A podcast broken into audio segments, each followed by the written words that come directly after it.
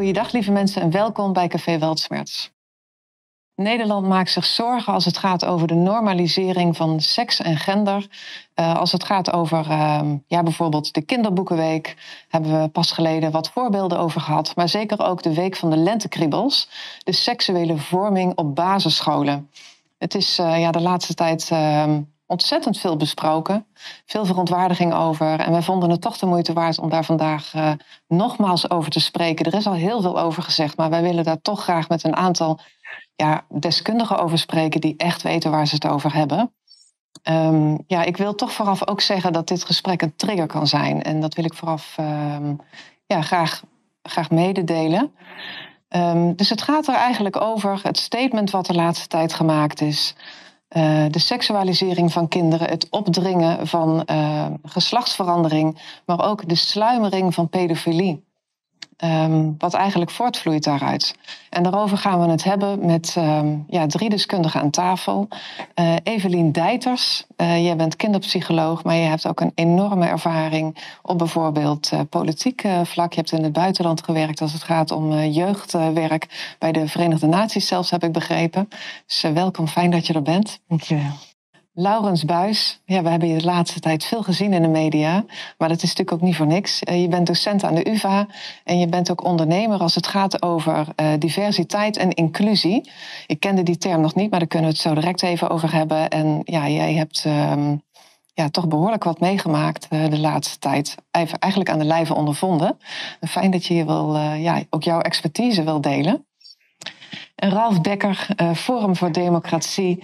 Net geen Tweede Kamerlid meer, maar uh, ja, en ook initiatiefnemer van de Renaissance School. En daar gaan we het ook over hebben. Dus uh, ontzettend fijn dat je wilde aanschrijven vandaag. Welkom. Om mezelf nou te afficheren als deskundige gaat wat ver misschien, maar ik ben wel zeer betrokken. Ja, ja, ja, ja dat is zeker ook uh, heel erg belangrijk. Um, ja, Evelien, ik zou heel graag bij jou willen beginnen. Vind jij dat seksuele voorlichting thuis wordt op de basisschool? Ja, ik denk dat seksuele voorlichting wel een plaats heeft in het onderwijs en ook op de basisschool. Maar de vraag is heel erg wat dan precies? Kijk, wat ik denk dat geen plaats heeft, is de manier waarop je seks hebt. Mm-hmm. Informatie over seks. Of het benadrukken van het aspect genot mm-hmm. uh, van seks. Maar wat ik wel denk dat heel belangrijk is, is weerbaarheid en grenzen. He, want we leven in een maatschappij die voor kinderen, ook op seksueel vlak, niet per se veilig is. He, kinderen hebben vanaf nou, ongeveer een jaar of tien een mobieltje. En jongetjes zien nu gemiddeld op hun elfde voor het eerst porno. Als een kind 13 is, en het gros van de kinderen van 13 heeft een, al via Snapchat een plaatje van een man in een, met zijn geslachtsdeel gezien. Dus in dat opzicht, en eh, vanuit mijn praktijk, ik werk als kinder- en jeugdpsycholoog, zie ik heel veel, op dit moment bijvoorbeeld 30% van mijn caseload, um, meiden die um, slachtoffer zijn van seksueel misbruik.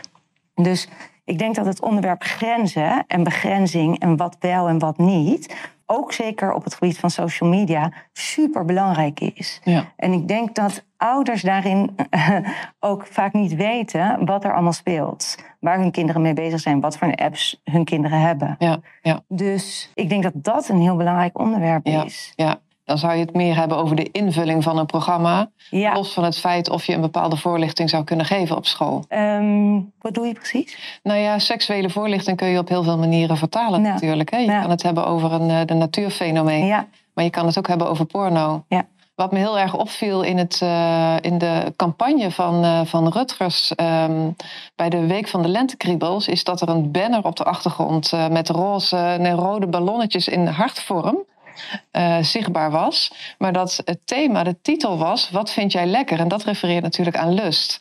Ja. Waar gaat het nou eigenlijk over? Gaat het over ja, biologie en over uh, ja, uh, inderdaad kriebels in je buik of vlinders? Of wat is passend bij een bepaalde leeftijd? Of gaan we het hebben over wat vind jij lekker?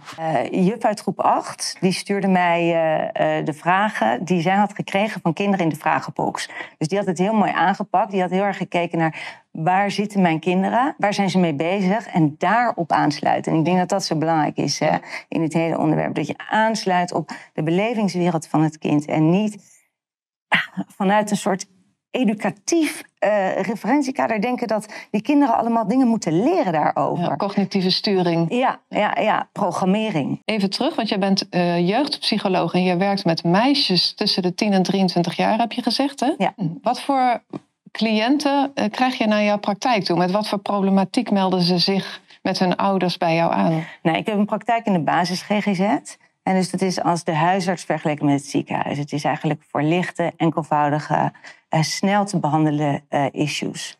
Met name angst, depressie, trauma, dwang, opkomende eetstoornissen en major life events, scheiding, mm-hmm. overlijden, rouwprocessen.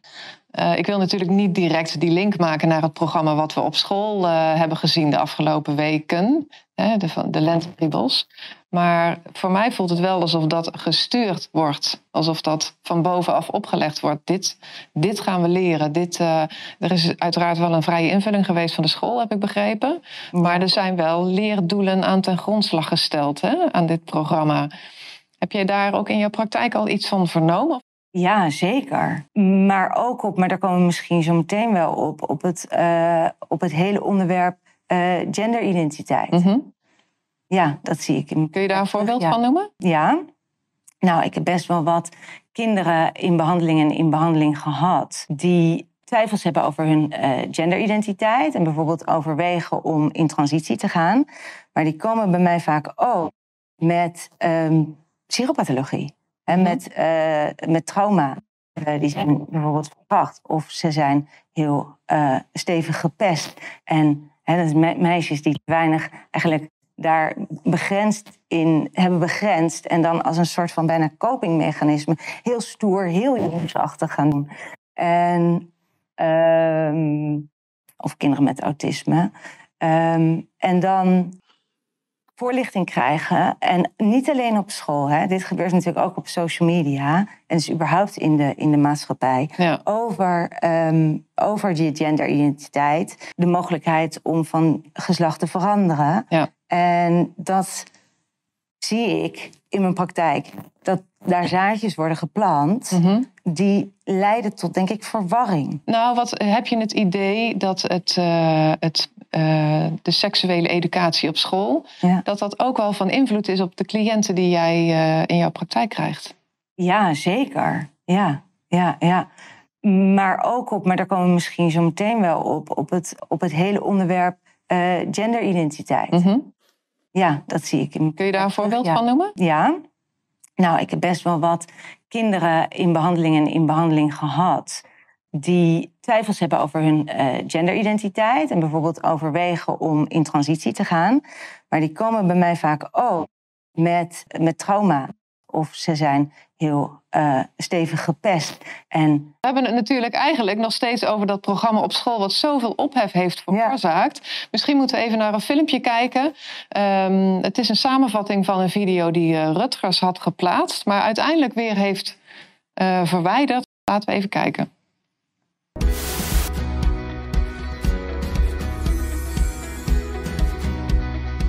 En wat, wat geeft nog meer fijn gevoel? Bijvoorbeeld kusjes geven. Vind je dat niet fijn? Of een knuffel? Ja, dat vind je fijn, hè? Hey, en wie mag er dan allemaal kriebelen bij jou? Alleen mijn familie. Alleen je papa zijn. En jij? Kom je wel eens aan je piemel? Ga je wel eens aan je piemel zitten? Ja? En hoe voelt dat? Oh, ja. Ik ben ook, uh, ik dacht eigenlijk dat jij um, er ook al meer over wist. Over zeg maar tussen de gewone knuffel en het echte neuken. Zie want dat hoort. ja. Noemen we dat zo? Okay. Ja, maar dat is wel, want jij roept wel vaak dingen ook wel. Seksen of neuken of pijpen. Je hebt natuurlijk je vagina al wel eens bekeken. Hè? Je hebt je, ja. je schaamlippen, je binnenste schaamlippen. En er zitten twee gaatjes. Hè? Eén om te plassen en één waar de baby uitkomt. Maar boven die gaatjes zit ook nog een soort knopje. Heb je dat wel eens gezien of niet? Nee. Heb je nog nooit zo bestudeerd, hè? maar dat knopje is eigenlijk, dat noem je je clitoris. Maar als je daar aan zit, kan dat een heel fijn gevoel geven. En als je een beetje, nu ben je misschien daar nog net wat te jong voor, maar als je ietsje ouder bent, ga je misschien daar soms zelfs een beetje, ga je het een beetje ontdekken en ga je er een beetje aan voelen. En dan kun je voelen dat dat eigenlijk prettig is als je aan dat knopje zit. Evelien, wat vind jij van deze video waarin eh, ja, kinderen eigenlijk worden aangesproken op lustgevoelens? Ja, ik vind dat niet passen bij de leeftijd, hè? Want, eh, waar we het net ook over hadden. Maar wat er ook gebeurt bij mij, en ik ben benieuwd wat er gebeurt bij mensen die dit filmpje met ons meekijken, is eh, mij bekruipt een gevoel van ongemak en een bepaalde ja, gêne. En ik denk dat dat voortkomt uit het feit dat seksualiteit zo ten diepste privé is en in het privédomein uh, thuis hoort. Hè, en dat dat iets heel verfijnds is. En uh, dat een kind uh, niet op vierjarige leeftijd, maar wat ouder, een ontluikende mhm. seksualiteit meemaakt. En dat, dat, heel, dat we dat heel delicaat mogen behandelen. En wat hier gebeurt, en dat gebeurt natuurlijk in onze maatschappij ook met programma's als Gewoon Bloot. En nou, overal is dat seks heel erg in het publieke domein terechtkomt. En heel erg platgeslagen wordt en banaal gemaakt wordt. En ontdaan wordt eigenlijk van alle, van alle magie, puurheid ja. en de magie. Ja. Mhm. Ja. en een kind is dat. Hè? Een kind is Het puur. ontdekken, ja. Ja. Ja. en zuiver. Ja. En eh, onschuldig. Ja. En ehm, ik denk dat we dat als opvoeders, als maatschappij te beschermen en te koesteren hebben. En zeker natuurlijk ook op scholen. Hè? Want dan zou ik eigenlijk graag naar jou willen, Ralf. Uh, ja, ik kan me herinneren dat je hebt gezegd... we willen de politiek uit de scholen halen. Dus dit soort kwesties die in de politiek... maar ook natuurlijk in het wereldbeeld enorm spelen... Uh, willen jullie daaruit halen om de kinderen weer te laten spelen... en kind te laten zijn. Ja, die, die puurheid van kinderen op die leeftijd... Hè, op de, de pre-seksuele leeftijd, zou ik maar zeggen... Hoewel het wordt bestreden, hè, want kinderen van vier schijnen al seksueel te zijn, als ik het goed begrepen heb. Uh, volgens de officiële Mhm. richtlijnen. Maar die, die puurheid van die kinderen, dat, dat is iets dat moet je koesteren, vind ik. En wij willen dat graag zo lang mogelijk laten duren. Uh, en als je dit soort onderwerpen, dus als je seksuele onderwerpen door ouders of door, door volwassenen bedoel ik, laat bespreken met kinderen, dan die volwassenen uh, seksualiseren die kinderen dan. Ja. Um, en dat is denk ik ook de verklaring dat het vroeger zo was dat er alleen maar seksuele voorlichting werd gegeven. Uh, je had het over voorlichting, maar in feite, ze noemen het tegenwoordig seksuele vorming. Seksuele vorming, ja. En dat vind ik ja. wel een heel verschil. Ja. ja. Want voorlichting is echt dat je ja, de, de utilitaire kanten ervan vertelt, hè, zou ik maar zeggen. Ja. En de genotskanten en de, de, de, ja, de lustkant wordt niet verteld, want die sluit totaal niet aan bij de beleving van de kinderen. Uh, en dat is eigenlijk heel subtiel. Um, en je merkt, in dat filmpje merk je dat uh, dat, dat jongetje, die, ja, die wordt gewoon in zijn intimiteit geraakt. Wat hij helemaal niet wil. makkelijk. En je, Ja. zit daar met plaatsvervangende schaal Ja. te kijken. Dat je denkt van, jezus, Ja. dat kan ook niet. Ja. Ehm, en er komt nog een keer bij, vind ik, dat eh, zoiets bespreken vereist ook een woordenschat die de meeste mensen niet hebben. Dus je maakt het dan ook ontzettend plat. Ja. En dat is net als bij, eh, wat dat betreft, zie ik wel een zekere parallel met mijn eh, wijnliefhebberij. Ehm, als je de, het genot van wijn drinken probeert te, te, ja, verbaal te maken, dan kom je woorden tekort. Ja. En dat geldt hierbij ook. Ja, en, je dat ziet, is een mooi metafoor. Ja. En je ziet dan dus mensen heel plat van, vind je het lekker? Of zo, weet je, dat, is gewoon, dat, dat, Daar gaat het niet om. dat maakt het volstrekt banaal. Uh, en je ziet het allemaal gebeuren in dat filmpje. Je ziet Ja. het ook eigenlijk allemaal als achtergrond zitten, vind ik, in dat hele, ja, die hele, uh, hele uh, ja, onderrichtszaken die nu dan gegeven worden. Ik vind dat dus om meerdere redenen schadelijk. Ja. En in de basisschool is het naar mijn idee ook, uh, ja, hoort het in beginsel eigenlijk helemaal niet thuis. Je kunt in de hogere klassen kun je voorlichting geven. Dat is natuurlijk een, een beetje anders dan vroeger, omdat je nu wel via social media heel veel tegenkomt. Dus je moet er waarschijnlijk wel iets aan doen om het überhaupt uh, om aan te sluiten wat die kinderen al, al meemaken. Mm. Maar het is cruciaal dat je, dat je aansluit bij waar de kinderen aan toe zijn, in mijn Ja. overtuiging. En zeker niet voorop loopt. Ja. Jullie worden als partij eigenlijk behoorlijk buitengesloten als het gaat over dit soort gesprekken. En ik, ik, ik, ik zag een gesprek voorbij komen met uh, uh, D66 uh, Paul van Menen, die eigenlijk het initiatief de Renaissance School volledig de grond insloeg, zeg maar. Maar er zijn ook partijen die juist heel erg erachter staan dat dit programma helemaal eruit gehaald wordt. Dus ik heb PVV, Fleur Agema horen zeggen van dit hoort totaal niet thuis op de school. Um, ik geloof ook SGP heeft gezegd van je moet je kind van school halen als dit, uh, als dit in de scholen gebracht wordt. En nou, jullie hebben dus de Renaissance School als initiatief, of eigenlijk is het jouw initiatief, hè, uh, neergezet. ja, kun je uitleggen wat daar de bedoeling is? Nou wat, wat wij vinden is, eh, en wat ik ook vind, is dat de politiek gaat steeds verder in zich bemoeien met wat er in de privéomgeving gebeurt. Ehm, en dan onder het mom van je moet met je tijd mee, we zijn modern, we zijn progressief, eh, gaan dit soort onderwerpen, maar ook allerlei andere onderwerpen die modieus geworden zijn, ehm, die gaan heel erg de boventoon voeren. Ik heb dat met, met, met deze seksuele voorlichting of vorming. Ja. Maar ik heb het ook met, met het drama over klimaat bijvoorbeeld.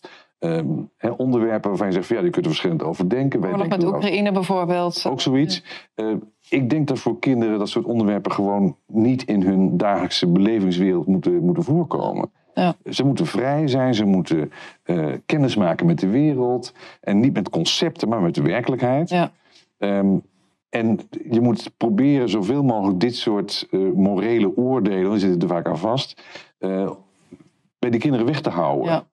Eh, dus ik, ik vind dat echt niet passen bij basisonderwijs. Nee. Nee, er zit ook, ik vind het mooi dat jij zegt van dat de onderscheid tussen vorming en voorlichting. Want in dat idee van seksuele vorming schuilt natuurlijk het idee dat kinderen iets aangeleerd moet worden op dat vlak. Ja. Nou, dat is nog maar de vraag. Ja. Volgens mij is dat een heel organisch proces. Ja. Waarbij kinderen heel weinig hoeven aan te leren. Waarin kinderen ook gestuurd eigenlijk gaan worden hè, met die vorming. Ja, Ja. ja. ja, bijzonder. Laurens, eh, als je dit zo hoort, wat eh, gebeurt er dan met jou? Nou, het grijpt me heel erg aan. Ik vind het een heel heftig onderwerp. Ehm, ik word ook een beetje geconfronteerd met mijn eigen progressieve verleden, merk ik. Want ik kom uit die bubbel van Amsterdam en de UvA en sociale wetenschappen en ook seksuologie. En ik weet dus wel een beetje, hè, ik ken het netwerk ook wel een beetje van het COC en van Rutgers en van AIDS Nederland en al die NGO's die hiermee bezig zijn. Kijk, en wat daar speelt in mijn ogen is, zo, is iets terecht, een sentiment wat ik ook terecht vind, waar ik me mee kan identificeren, is van, we willen niet meer dat conservatieve verleden van het christendom, waarin seksualiteit zo bedekt wordt met schuld en schaamte, hè, en waarbij het zo taboe wordt gemaakt. Dus daar vind ik iets heel, een, een soort, dat oordeel deel ik, dat we daar niet naar terug moeten. Mhm. hè. Maar ehm, het lijkt nu een soort hypercorrectie Ja. de andere kant op. Hè? Zo van, oké, we gaan het er nu helemaal open en bloot in het eh, licht zetten. Ik ben helemaal voor kinderen vertellen hè, wat seksualiteit is, inhoudt. En dan natuurlijk inderdaad passend bij de leeftijd. Maar in ieder geval af van dat verhaal van het gaat alleen maar om voortplanting. Of het gaat, hè, of dat in een christelijk sausje doen. Ik denk dat het eh, hè, van schuld en zonde of zo, daar moeten we denk ik vanaf. Maar hè, het mag voor mij ook wel over dat het leuk is en dat Mhm. het plezierig is. En dat het, eh, Dat ook- het spannend mag zijn natuurlijk. ja, precies. Maar kijk, bij seksualiteit is gewoon, eh, het, het gaat over de kern van je zijn. En bij seksualiteit is, is een bepaalde kwetsbaarheid essentieel. Hè, die je dan laat zien als je een seksueel contact hebt met een ander. Is het, ga je eigenlijk open op een manier waar je ook heel hard beschadigd kan worden. Ehm, als je dat doet in een vertrouwde omgeving met iemand en je voelt je fijn, dan, dan, dan heb je een hele fijne ervaring. Maar het kan ook heel makkelijk zo naar zijn. En zeker op jonge leeftijd, als je nog niet zo ervaren daarmee bent. Dus we moeten hier zo voorzichtig mee zijn. En waar ik dus altijd op hamer. En die, voorzichtigheid merk ik dus niet in mijn progressieve bubbel. En ook niet bij mezelf in het verleden. Ik was, het is ook niet mijn hoofdonderwerp, seksuele voorlichting. Maar ik ben nu wel dus alert geworden de afgelopen jaren. Want ik ben ook een beetje mijn eigen naïviteit kwijt over de wereld waarin we leven. We horen natuurlijk veel die complotclaims over sat- satanisch ritueel misbruik. Hè? Dus misschien voor heel veel mensen ver van een bedshow. Maar ik denk dat we toch bewijs hebben gezien dat dit soort dingen gewoon bestaan. Ja. Hè? Met die Argos-uitzending. natuurlijk. Hè? En dat het ergens begint. Ja? Dus ik denk dat we niet naïef moeten zijn. Dat we een wereld hebben die seksueel gezien, de volwassenenwereld, is gewoon zeer gecorrumpeerd op dit moment. En seksualiteit speelt daarin een grote rol. En er is een druk hè, vanuit de volwassen wereld om op een bepaalde manier met seksualiteit om te gaan. En dat wordt opgedrongen aan kinderen. Ja. En ik denk dat we heel erg waakzaam moeten zijn. Ja. Want het is, ik, eh, ik hoor hier al een paar keer hele mooie termen. Kinderen zijn zo ontzettend belangrijk. En die, puurheid en die onschuld, hè, dat is iets wat volwassenen nu helaas kwijtraken in deze samenleving. Terwijl ik niet denk dat dat hoeft. Mhm. Dus laten we alsjeblieft voorkomen dat we die kinderen besmeuren met de, de gigantische ontsporingen van de volwassenenwereld. Zeg Ja, maar. ja. Je hebt ook een keer een uitspraak gedaan waarin je ook zegt dat de transgenderbeweging schadelijk is voor de jeugd. Nou, Mhm. dat is best een stevige uitspraak. Ja. Eh, nou is er een filmpje van eh, de NOS eh, geweest waarin eh, het volgende gebeurt. Ja, hier op forums en sites als Reddit kom je snel uitgebreide handleidingen tegen hoe je in transitie kunt, hoeveel je moet nemen en waar je het kunt bestellen. En deze website komt steeds terug. Ja, deze site is eigenlijk gewoon een verzameling van allemaal illegale apotheken. Je klikt het medicijn aan dat je wil. Ik doe bijvoorbeeld nu even progesteron-injecties. Ehm, en dan krijg je dus allemaal sites uit allemaal verschillende landen.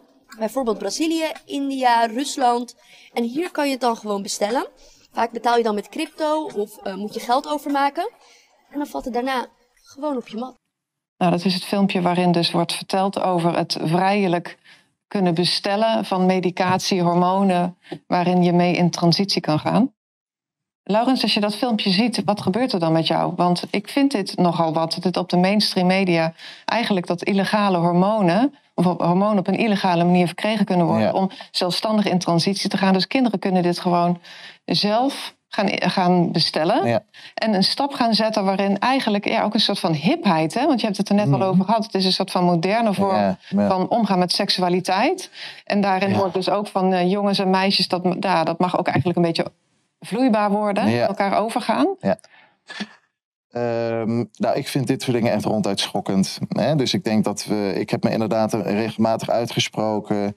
Kijk, nooit tegen transgender, laat ik dat benadrukken. We weten dat transgenders bestaan. Er is zoiets als genderdysforie, hè, waarbij kinderen al in de embryonale fase in de hersenen een genderidentiteit ingeprint krijgen die anders is dan die van het lichaam. Dat gebeurt bij een heel klein groepje zo.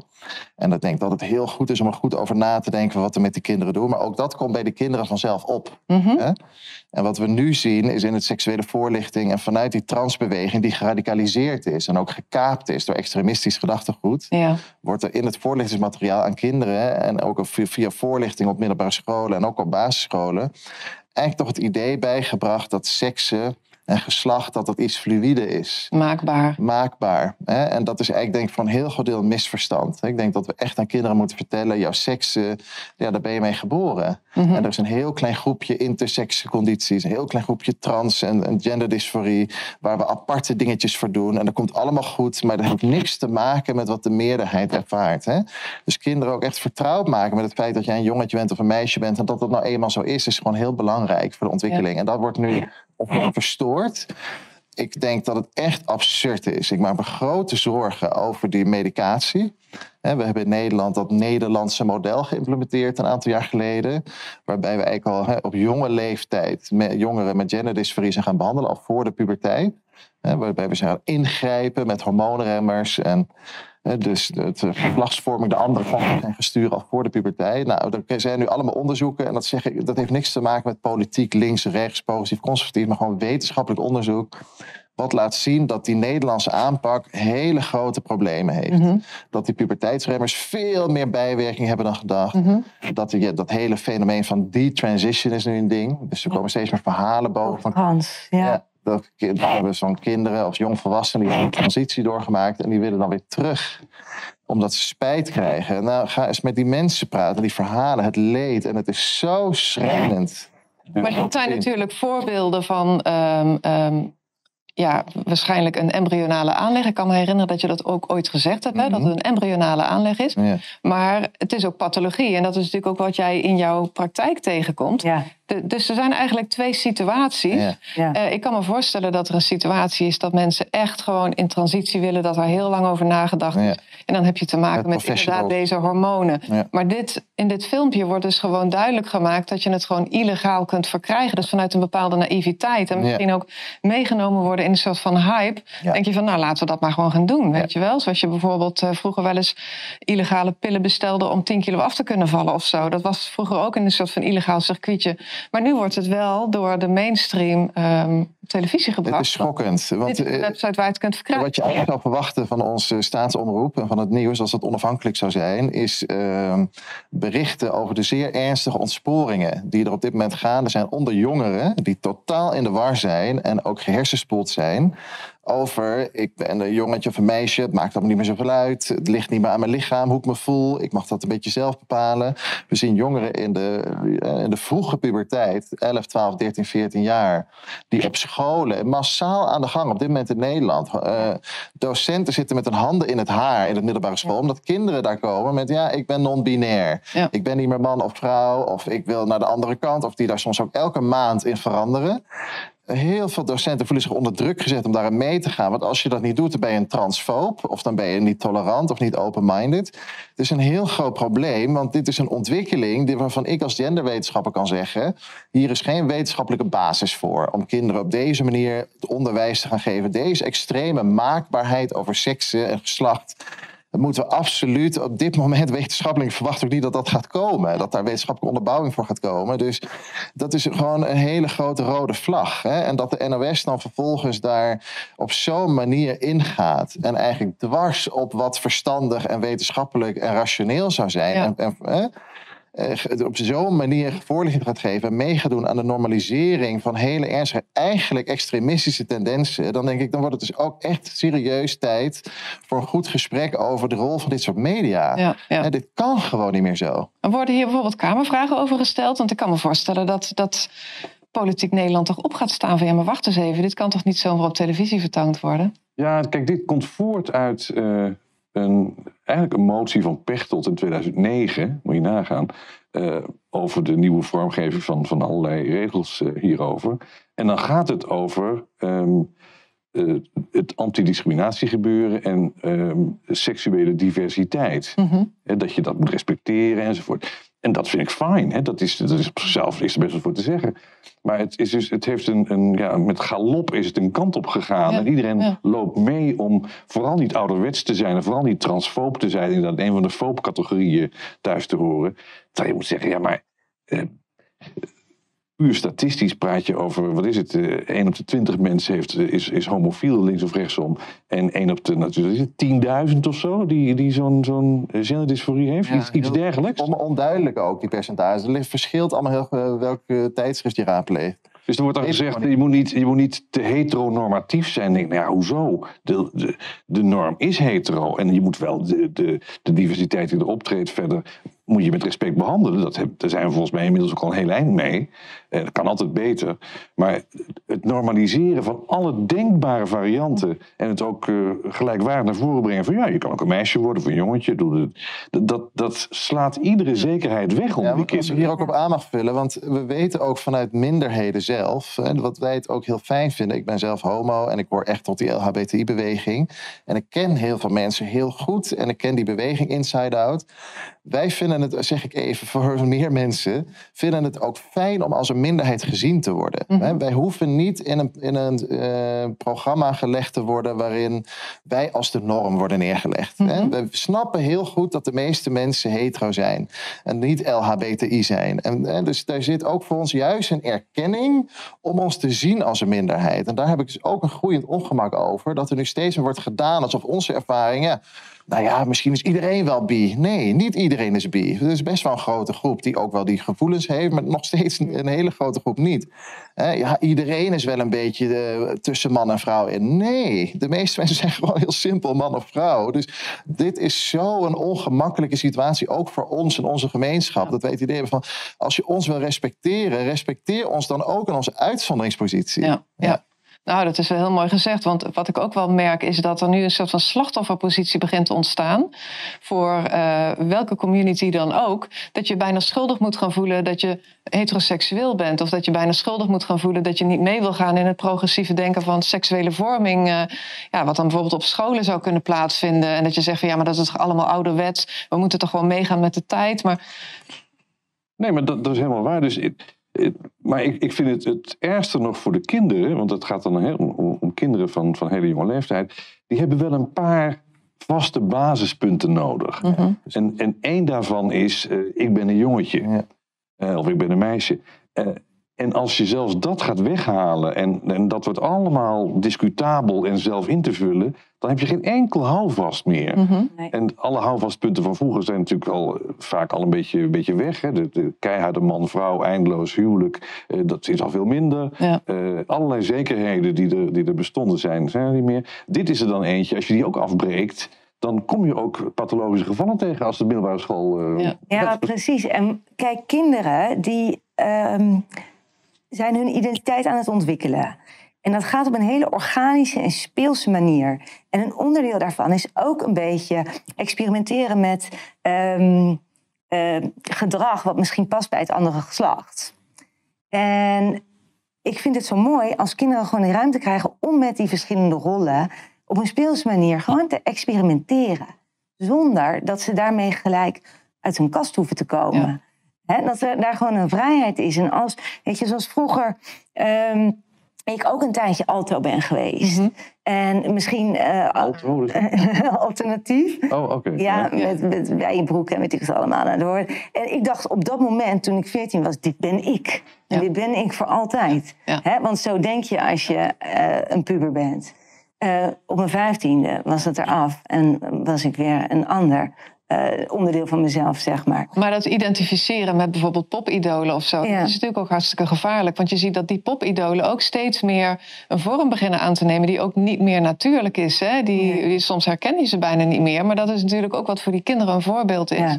Of jongeren. Ja. Ja. Ja, ja. Maar nu, nu maak ik dus in mijn praktijk mee dat een kind van 15 al drie keer uit de kast is gekomen. Hè? Eerst als ik val op meisjes, dan ik ben bi. En eh, op de 15e ik ben trans. Ja. Dus er zit een bepaalde druk op. eh, Dat is in, in de jongerencultuur geslopen van eh, kleur bekennen. Zonder de vrije ruimte te hebben om daarin te ontdekken en te verkennen. En ervaringen op te doen. Ehm, ja, die vind ik niet gezond. Nee. Ik moet daar even denken aan die genderkoek. Kan jij daar iets over vertellen, Laurens? Want ik zie dat steeds voorbij komen. Ik zie dat het uit Amerika komt. Ja. Daar heet het de genderbred person. Ja. En ik, ik vond het best wel schokkend. Want eh, ja, daarin zie je dus echt dat er ook een verschil wordt gemaakt. Van, nou, je kan dan wel inderdaad een lichaam hebben van een jongetje. Maar je eh, identiteit kan heel anders zijn. En dat wordt dan uitgebeeld in, in zo'n figuurtje. Kun je daar iets Nou, kijk, het figuurtje. dit is een, eh, een interventie die komt uit eh, de Verenigde Staten, uit de transbeweging.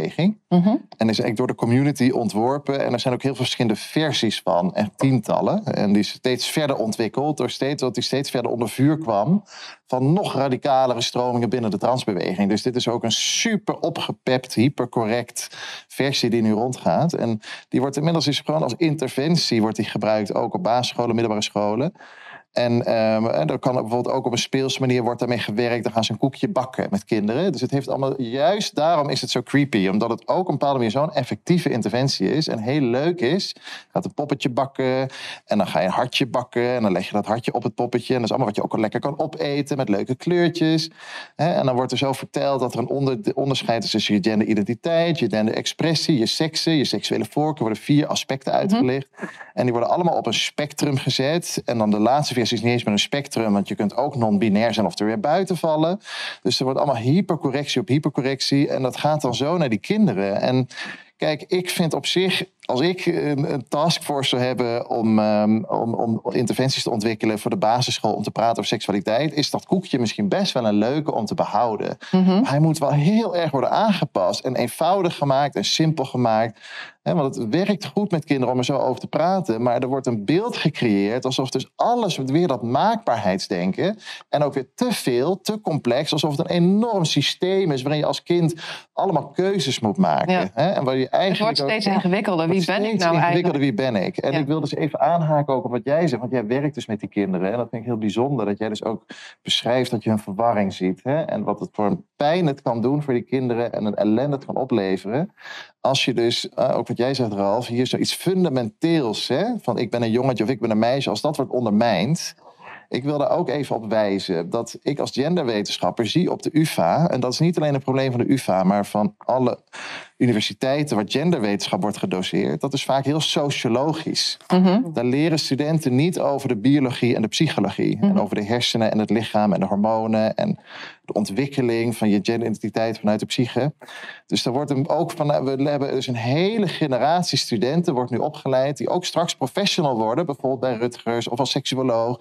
En die dus ook dit maakbaarheidsdenken weer verder gaan op. Is nu aan de gang. Gewoon op onze universiteiten gebeurt. Omdat die, omdat die studenten niet die basis hebben vanuit de psychologie en de biologie. En als we dat wel zouden hebben.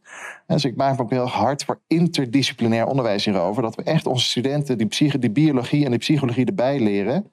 En dat we gaan leren over hoe gaat het met ontwikkeling. Ja. Wat zijn passende leeftijden? Hoe zit het met het lichaam? Wat gebeurt er met kinderen als er twijfel wordt gezaaid over genderidentiteit? Ik wil daar even zeggen dat we heel goed weten uit de psychologie dat de genderidentiteit ligt in het hart van de persoonlijkheidsstructuur. Dus als je, dat is eigenlijk de bron van alles. Als daar verwarring wordt gezaaid, of als er een ongezonde relatie wordt gecreëerd met je genderidentiteit, dan kan het de rest van je leven mensen in zeer ernstige persoonlijkheidsproblemen brengen. Dus dan gaat het over narcistische problematiek, die je ook niet meer zo makkelijk oplost. Of over allerlei empathische stoornissen waar je kinderen in, in terecht kan brengen. Dus hier worden beschadigingen aangebracht in het hart van de persoonlijkheidsstructuur. Nou, gelukkig zijn er dan professionals zoals jij die daar weer mee aan de slag gaan. Hè, en die met kennis van zaken de kinderen weer proberen te helpen. Maar dit, er wordt de schade aangericht. Ja. Hè, door onderwijsprogramma's, voorlichtingsprogramma's. Nogmaals, ik wil niet die mensen die die programma's maken allemaal demoniseren. Want die doen het ook weer met de Nee, maar daar gaat het ook helemaal niet Nee, over. ignorance is bliss. Die mensen hebben gewoon, zijn niet goed onderlegd. En daar hebben we het net over gehad. Heeft ook weer te maken met problemen in hun opleiding. Dus de, de- wie uiteindelijk verantwoordelijk is, is heel moeilijk te zeggen. Maar dit moet wel stoppen. Ja. Want kinderen, dit is een manier om kinderen en jongvolwassenen te breken. Nog voordat zij volwassen worden. En we moeten dus niet naïef zijn. We leven in een wereld waarbij er ook een globale en nationale elite is. die hier op een bepaalde manier, op een zieke manier baat bij heeft. En dit ook najaagt om de bevolking klein te krijgen. Ja. Nou ja, in, in de Verenigde Staten is het ook gewoon een verdienmodel. Hè? Ook, Dus, wordt ook eh, aan gecashed. Op het moment dat je, dat je besluit met transitie te gaan, eh, staat er 5 miljoen dollar klaar of zoiets dergelijks voor het hele traject. Hè? Dat is echt eh, is onvoorstelbaar veel geld. Maar wat ik nog aan Lau zou vragen, als het, als het mag.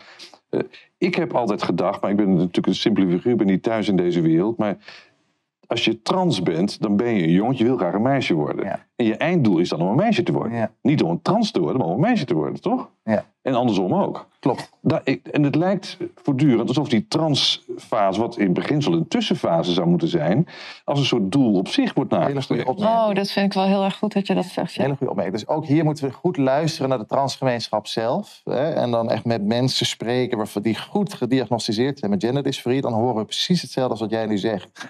Die willen ook niet als trans gezien worden, maar die willen naar het andere geslacht. En die willen op zich best wel even daarover praten in bepaalde settings. Als een soort rolmodel voor andere mensen die hiermee worstelen. Om te vertellen hoe het was. Maar zij willen niet in een soort ego-etalage worden neergezet. Van kijk, mij is trans of non-binair zijn. En daarom is het zo ontzettend belangrijk om te herkennen wat hier gebeurt. Dat er van een heel groot deel in die transbeweging een niet-authentieke beweging zit. Die vooral uit is op de medailles en de badges en, en de ego-boost. Van kijk, mij is worstelen met mijn genderidentiteit. Of kijk, mij is lekker dwars overal tegen ingaan. En dat, dus dat is, dat is, dan komen we inderdaad, bij deze mensen moet je, ja, het is allemaal van die eh, discutabele, hoe zeg controversiële uitspraken. Maar deze mensen moet je in de eerste instantie niet behandelen met een genderkliniek, maar met psychotherapie. Hè? Dus dat, dat, dat vertroebelt continu. Ja, en ik denk dat je daar ook inderdaad een heel pijnlijk punt aanraakt Ja. voor heel veel mensen. Want wat ik gewoon merk is als je het bespreekbaar wil maken, dat er al heel snel een soort van allergie op zit. En dat Ja. heel snel inderdaad van ja, maar dat kun je niet maken, want dan ben je aan het discrimineren. Dus ik denk dat het ook heel fijn is dat je dit zegt. Dat, Mm. Inderdaad, het is helemaal niet de bedoeling om eeuwig in deze situatie te blijven. Er zit ook heel veel leed achter natuurlijk. En heel veel eenzaamheid bij de mensen die hier doorheen gaan. Ja, en ook om dat even voor eens en voor altijd te zeggen. Er is niemand hier transfoob of tegen trans mensen. We willen dat niet ontkennen dat dat bestaat. Hè? En dat we, er goed, we die mensen zo goed mogelijk willen helpen. En we gaan echt niet tegen iedereen zeggen... je moet nou eenmaal dat geboortegeslacht vasthouden... want dat is wie je bent geboren, punt. Nee, we weten dat dat echt bestaat. Maar nogmaals, dat zien we dan ook terug in hersenscans. hè? Dus dat kunnen we gewoon heel goed oh, empirisch onderbouwen... als mensen genderdysforie hebben. En op dit moment maakt een hele grote groep... claimt die identiteit van trans en non-binair... zonder überhaupt dat er onderzoek naar gedaan is naar die mensen. En er wordt nu ook wetgeving is ingevoerd met de nieuwe transgenderwet, die het ook niet meer ver- vereist dat die mensen met professionals in gesprek gaan. Je mag gewoon een formuliertje invullen, downloaden van de website van je gemeente en zeggen ik ga van geslacht veranderen. En dat is dan progressief.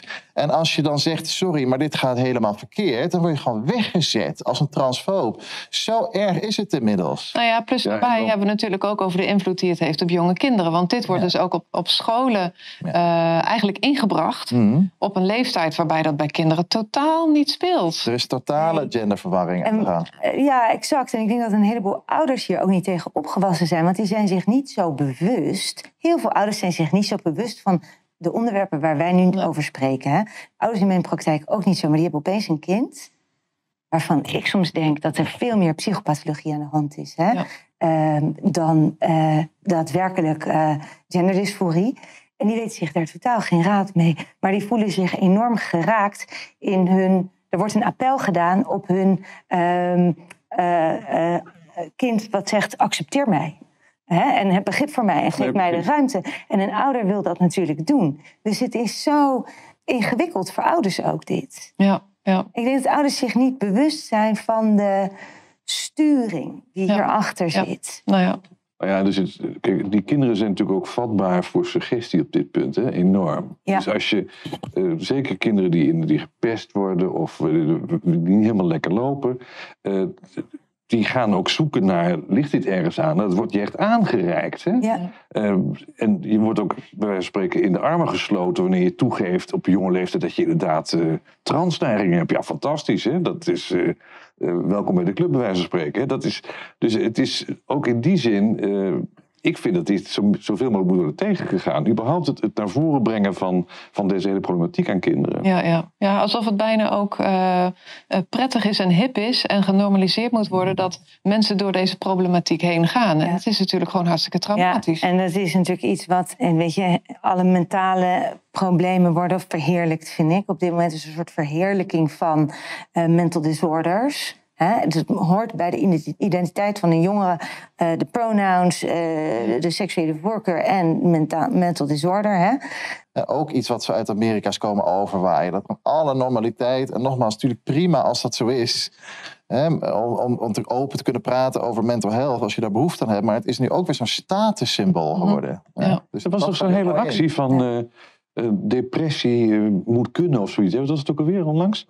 Eh, dat je mentale problemen, dat, eh, Dat ook helemaal praat daarover. Weet je, dat is, dat is heel gewoon. Dat moet kunnen. Geen taboe. Ik denk, het was nooit een taboe op, maar dat is dan, was een sierenactie van een, van een jaar Wat geleden. wel heel erg opvalt is eigenlijk dat vanuit de politiek, eh, ja, het ministerie van, eh, van Gezondheid is eh, natuurlijk heel erg actief geweest als het gaat over corona. En nou, is gewoon ontzettend op de voorgrond getrokken. Maar hier, hier hoor ik ze helemaal niet over. En het is, dit is toch echt een mental health issue. En wat mij betreft zou er veel meer aandacht voor moeten zijn vanuit het ministerie, waarin je dus echt ook de, de zorg voor de mensen die hier last van hebben. Eh, benadrukt en dat hier ook echt urgentie aan wordt gegeven. Maar dat, dat zie ik eigenlijk helemaal niet gebeuren. Wat Nee, gebeurt er in de wandelgangen? Er, is natuurlijk weinig, er zijn weinig onderwerpen zo makkelijk eh, te betrekken in framing als deze. Hè?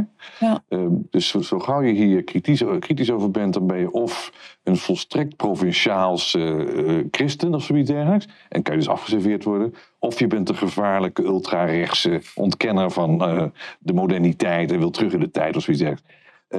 En daar is iedereen als de dood voor. Dus ik denk dat er heel veel mensen, ook in de Kamer zijn er, naar mijn overtuiging, heel veel mensen, ook van de reguliere partijen, die zich hier niet helemaal lekker bij voelen. Maar ja, ze willen niet het, het, het imago of het stempel krijgen dat ze zich verzetten tegen de, de progressieve richting die er nou eenmaal is van deze tijd. Hè. Dat, dat soort argumentatie komt er dan naar voren. Maar dat het een issue is, dat, is, dat lijkt me toch wel duidelijk. De, de media lopen er vol van. Je wil overal de gesprekken. Het is gewoon overduidelijk dat die hele maar- beweging dat die zorgwekkend is. Ja, maar het is dus ook zo, eh, eh, inderdaad, wat Ralf zegt, dat er ehm, eh, het ook heel erg wordt weggezet en gebagatelliseerd. Dat is nog steeds aan de gang. Zelfs nu, de, in mijn ogen, na die zeer succesvolle aanval op die Lentekriebelweek.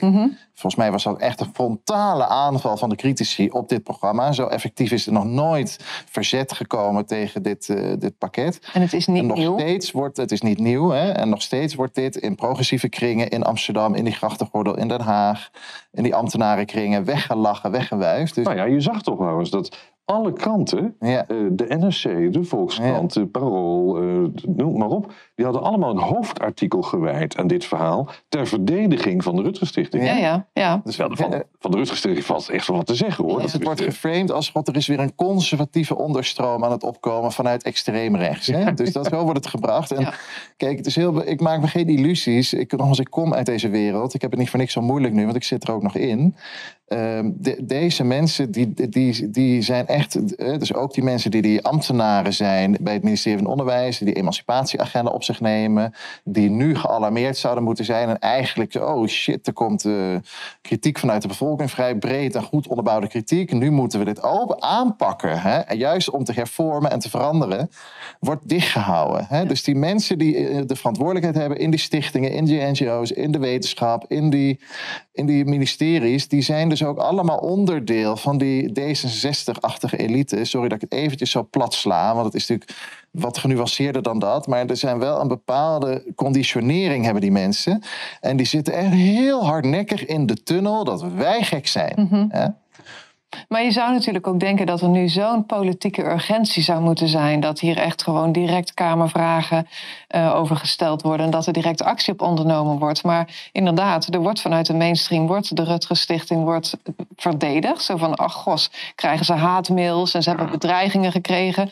Ehm, ik heb zoiets van, laten we alsjeblieft kijken naar wat het met de kinderen doet. En wat er met de mensen gebeurt. De community van de LHBTI-community. Ik spreek het steeds verkeerd uit. Ik vind het echt zo'n lastige afkorting. Helemaal te begrijpen. Ja, en ik Ja? weet dat ik niet de enige ben, Dat maar geeft niet. ik vind, het, ik vind het zo erg dat deze mensen als een soort van... ehm, ja, jullie moeten de klap maar opvangen. Nou, en het gaat niet over deze beweging, Nee, het gaat over de wij worden gebruikt. achter zit. Ja. Wij worden gebruikt. Ja? En dat is ook een sentiment dat breed leeft, wil ik even heel duidelijk zeggen, in die LHBTI-beweging. En wij willen dit niet. Nee.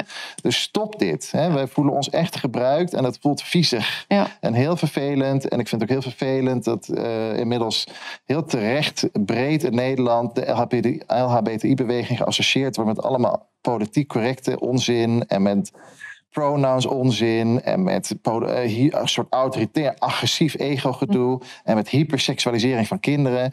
Ik schaam me kapot dat dit aan de gang is en ik wil dus ook echt dat het stopt. Mhm. Ja. ja. Nou ja, plus het, het aantal kinderen wat nu ook zich aanmeldt, succesvol en zelfs wordt behandeld eh, voor transitie. Dat is echt gruwelijk. Hè? Daar heeft, heeft Freek een aantal, Zijn er aantal cijfers over die Ja, zo... ja, er zijn cijfers over. Ik heb ze niet, eh, niet Ik paraat. heb gekeken bij de genderpolie van de VU. Van 1995 tot 2007 waren dat gemiddeld 60 mensen per jaar. Ja. Met een hele kleine afwijking. En eh, de laatste jaren is het 700. Dus dat is meer dan vertienvoudiging.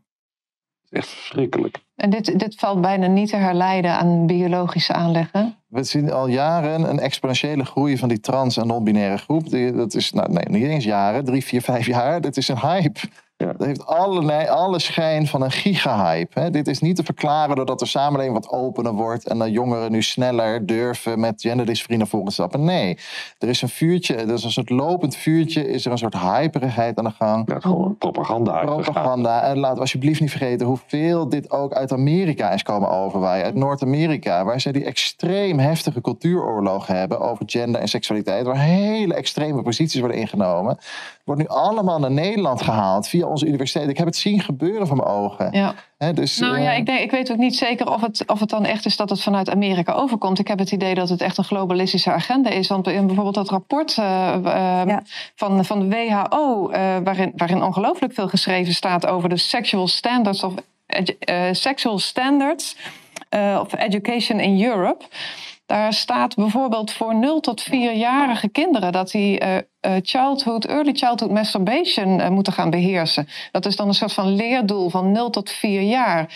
Dus ik denk niet dat het vanuit Amerika is overgevlogen, maar het is gewoon een soort van breed uit uitgezet plan. Wat vanuit een bepaalde organisatie of vanuit een bepaald doel, in dit geval eh, tot uiting gekomen in een rapport, over de wereld heen wordt verspreid. En ik denk dat bepaalde landen daar veel minder vatbaar voor zijn. Ik kan me voorstellen dat bijvoorbeeld bij islamitische of Afrikaanse landen dat dat helemaal niet zo aan de orde is, maar wel bij de moderne eh, West, eh, westerse landen. Ehm, het lijkt wel of het overal tegelijk gebeurt. Nou, dat is, het is heel belangrijk om daar die globale agenda in te zien. Het is schokkend weer, hè, wat je Ja, zegt. Hè. Het staat er echt, hè? Het, het staat er echt. En 0 is tot dat 4 rapport? jaar. Sorry? Van wanneer is dat? Dit rapport is volgens mij van 2010. Ja. Maar als ik hier heel even op mag, één ding op mag zeggen. Maar dus, kijk, het is natuurlijk waar dat het een globale agenda is. Maar ik wil wel gewoon zeggen dat de Verenigde Staten en Canada een speciale rol spelen. Ik wil ze niet dat. Er is veel meer aan de hand. Het gaat ook direct via Nederland. Maar omdat dat zulke eh, culturele, invloedrijke landen zijn in de westerse wereld. en die ook zo ontzettend gepolariseerd zijn. En eigenlijk voorop lopen in. Die samenleving is echt in tweeën, in twee stukken aan het vallen. En vergaand geradicaliseerd. En die hebben machtige instituten. Ik, het is een beetje wat ik wil inbrengen vanuit mijn perspectief op de UvA. Dat ik heb gezien dat die studenten van ons, die dit soort gedachtegoed leren, vanuit die gender studies, die maakbaarheid, die extreme maakbaarheid, dat te doorgeslagen progressieve denken. Dat is gelijk gegaan met een internationalisering en een Amerikanisering van onze universiteit. Waarbij er steeds maar ook Amerikaanse staf, Amerikaanse studenten in die klaslokalen zit. Ik wil alleen dat even uitlichten als wel een brandhaard, waar dat al wat verder is dan in de rest van de wereld. Maar het is waar. Hè? Het, is, het gebeurt dus ook in globale programma's die op, gewoon op Nederland worden losgelaten direct. Zeker. Ja, en dan is Nederland hypervatbaar. Hè? Want wij willen absoluut niet achterlopen. We zijn ook zwaar veramerikaniseerd. Dus het, het gaat hier dan heel snel beginnen. Ja, ja. het is echt... Het is, eh, Maar het is, het is vanuit dit soort documenten en beleidsmaken en van de IPPF.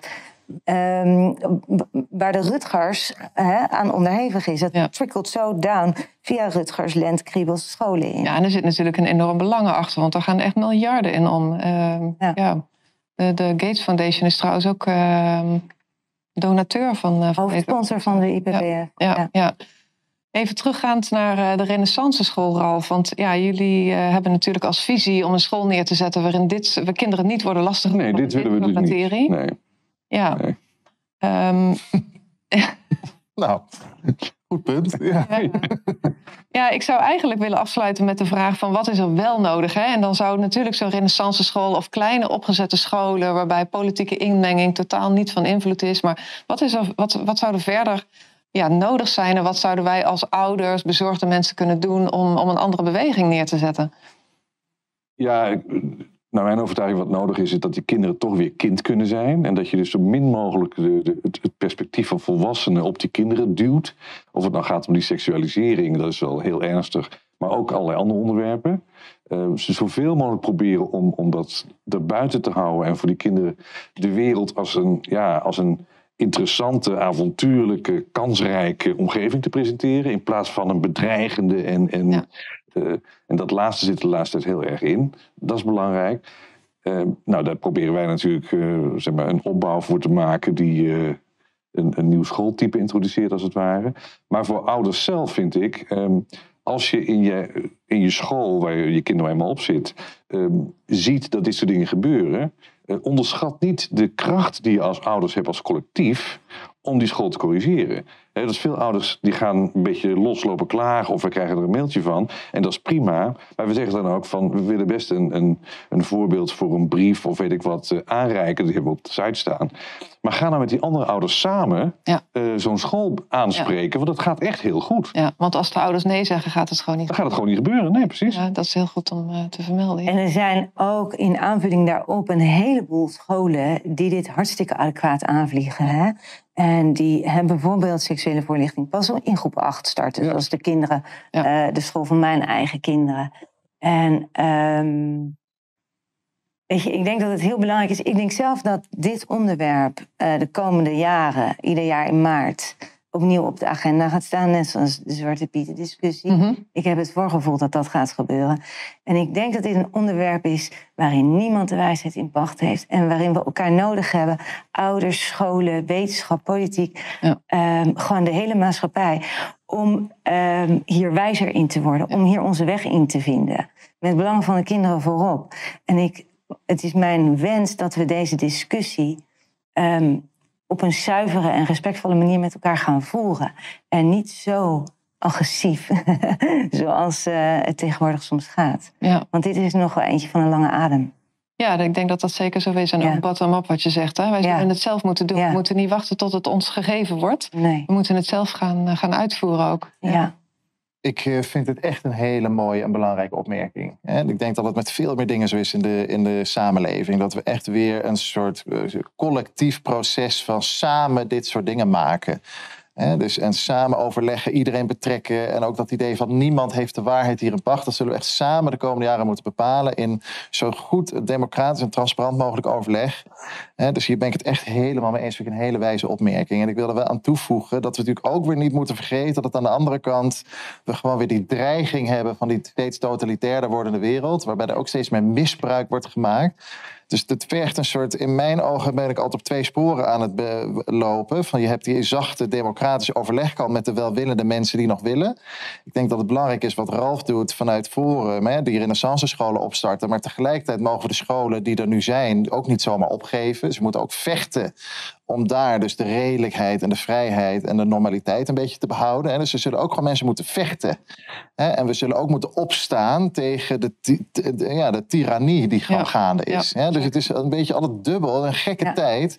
Het is vechten tegen die doorgeslagen gevestigde orde. En tegelijkertijd met elkaar, met al, alle welwillenden, dit zachte, respectvolle project, eh, eh, traject aangaan. Ja, zelf bouwen. Hè? Kleinschalig zelf dingen maken. Ja. Ja, en ik denk zeker ook dat het heel goed is om te benoemen ook dat het niet een beweging is tegen mensen of tegen groeperingen of tegen een stichting die een bepaalde voorlichtingsprogramma eh, ja, ja, vrijgeeft. Of, eh, het gaat echt over de kinderen en dat we daar met zachtheid naar kijken. Hè? Zo is het. Ja, ja. nou, ik, ik denk dat we hier laatst ook nog zeker niet over gezegd hebben. Het is echt een onderwerp wat eh, voort blijft duren en eh, zich zeker ook zal ontwikkelen de komende periode. Maar ik wil jullie in ieder geval heel hartelijk bedanken voor eh, ja, jullie expertise en jullie vrij, eh, vrij eh, ja, inbreng.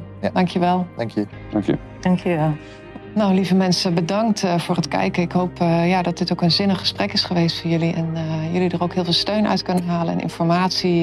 ja, om ook eh, met school te gaan bespreken en met kinderen te gaan bespreken. En onderling met volwassenen. Dus dankjewel en graag tot de volgende keer.